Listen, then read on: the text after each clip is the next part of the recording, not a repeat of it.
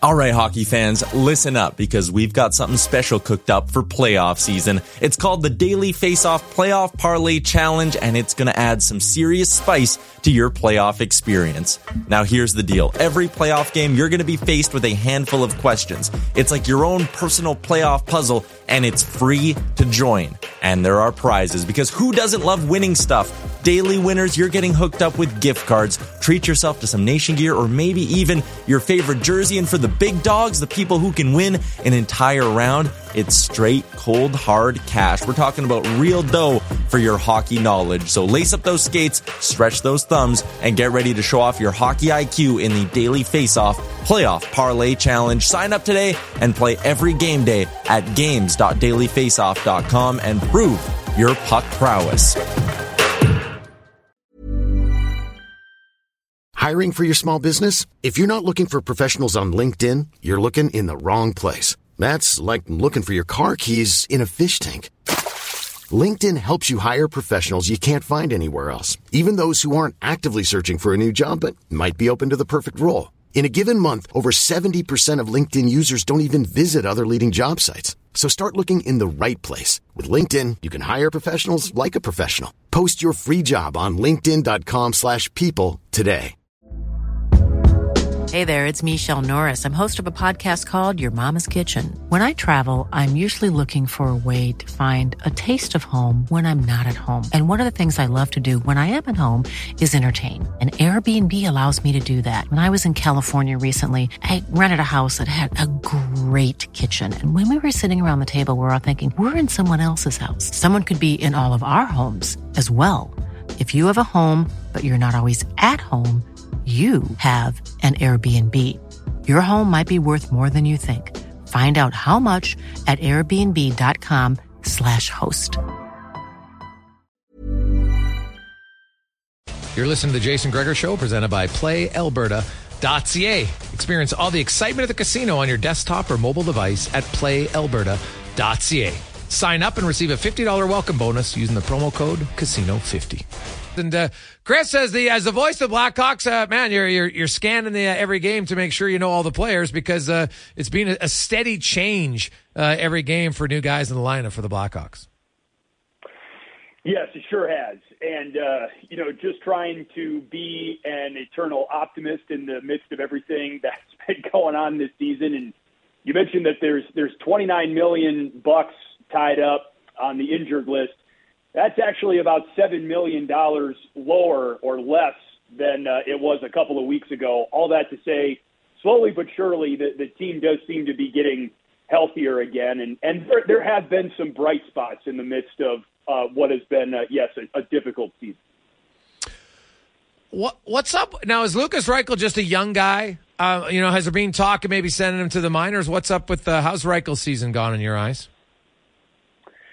Well, certainly from a from a points perspective, it, it's definitely been disappointing. I think a lot of Blackhawks fans were really excited to see him log his first full season in the N H L based on how he looked in about a fifteen-game sample at the end of last season when, when it looked like he was starting to figure things out and would be able to uh, handle a, an N H L workload for the entire season. You know, that's been the the Blackhawks' rather patient policy to some of their top prospects. Let them marinate in the A H L for a season or two and then get them ready to go at, at the N H L level, and it, and it just hasn't happened for Lucas Reichel this season. So you see the the offensive ability, you see the skill set. His uh, he's a he's a gifted skater. He's very athletic. He's got great hands. But I think it's it's become, unfortunately, a, a confidence thing for a for a young player right now. A little too little too timid on the puck. It's a very physical game, and you know, winning board battles and doing some of those gritty things is is what's really been lacking in his game right now. And when you are only twenty-one, twenty-two years old, which he is, you know, you get down on yourself, and you're the only person that can get yourself out of that. Not another teammate. It's not a coach. You know, it's got to start with you building your own confidence back up, and, it, and it's hard to do that in a league as talented and, and as gifted as the N H L. So that's kind of what he's going through right now. You know, I, I, I don't I don't know what the team's plan is. You know, if it's if it's gotten to the point where they're considering sending him back down to the minors, that, you know, I certainly haven't heard any talk of that. But, uh, you know, in, in December, they sat him out for one game. Uh, they've recently sat him out for the last two games. He's going back into the lineup tonight. So, you know, the um, the, the next step, if things don't really get going for him, could be a, a stint in the A H L, certainly.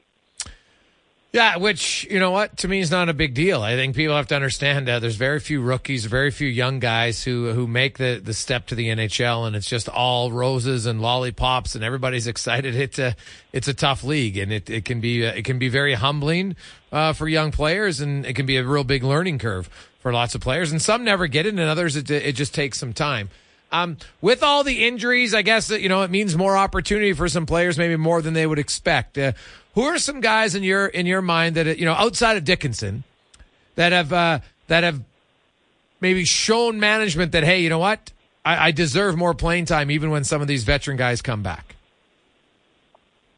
Well, I, I think, you know, just talking about Lucas Reichel as a guy who spent a, a decent amount of time in the A H L, Uh, before coming up to the N H L roster full-time. Uh, you know, Alex Vlasic, a twenty-two-year-old defenseman, second-round draft pick in twenty nineteen out of Boston University. He's a, he's a local guy, grew up about twenty minutes north of Chicago in a suburb called Wilmette. Uh, he's been excellent this season and, and has, has, quite frankly, been the Blackhawks' best and most consistent defenseman. So, he's been really, really impressive. He's six six, got a really long reach. He just kind of very, very subtly, very quietly shuts things down in the D zone. And what you're starting to see as his confidence has grown this season is him start to assert himself on the offensive end a little bit more. He's gotten a little bit better carrying the puck up. Um, he's he's got a great first pass to the forward, getting the puck out of the D zone. The, the finishing near the net is, is something that's uh, not quite there yet for him, but he's he's a guy who Blackhawks fans are really excited about his long-term future. On the forward lines, uh, Philip Kurashev is, is a guy that I would point to there. Uh, fourth year in the organization, fourth-round draft pick, you know, a guy that's never really been, you know, at the top of anyone's list or high on anyone's radar. Um Skilled guy. I think the question through his first three seasons with the team is, is this guy ever going to be a, a top six caliber forward? And to his credit, he got himself in great shape over the summer, actually suffered a bit of an injury setback in training camp. He, he injured his wrist in a preseason game and only played one preseason game and missed the first handful of games in the regular season.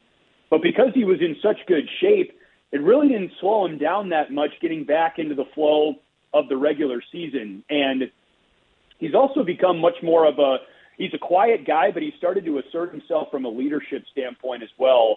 When Connor Bedard was taken out of the game on the on, on the on the tough but I, I think clean hit by Brendan Smith against the New Jersey Devils on January fifth, now, Kurashev was one of the first guys to kind of jump up and, and stick his nose in the thick of things and – just kind of let everyone else know, hey, that that's not okay, doing that to our best player. And that was, you know, very unexpected, I think, and a, and a little bit out of character. And as injuries continued to mount as the month went on, uh, you know, he found himself with a letter on his sweater. And I think that was a big part of the reason why. So he's a guy that is that has really improved uh, both on and off the ice. And, and I think is a, is a guy that has been a, a pleasant surprise as well.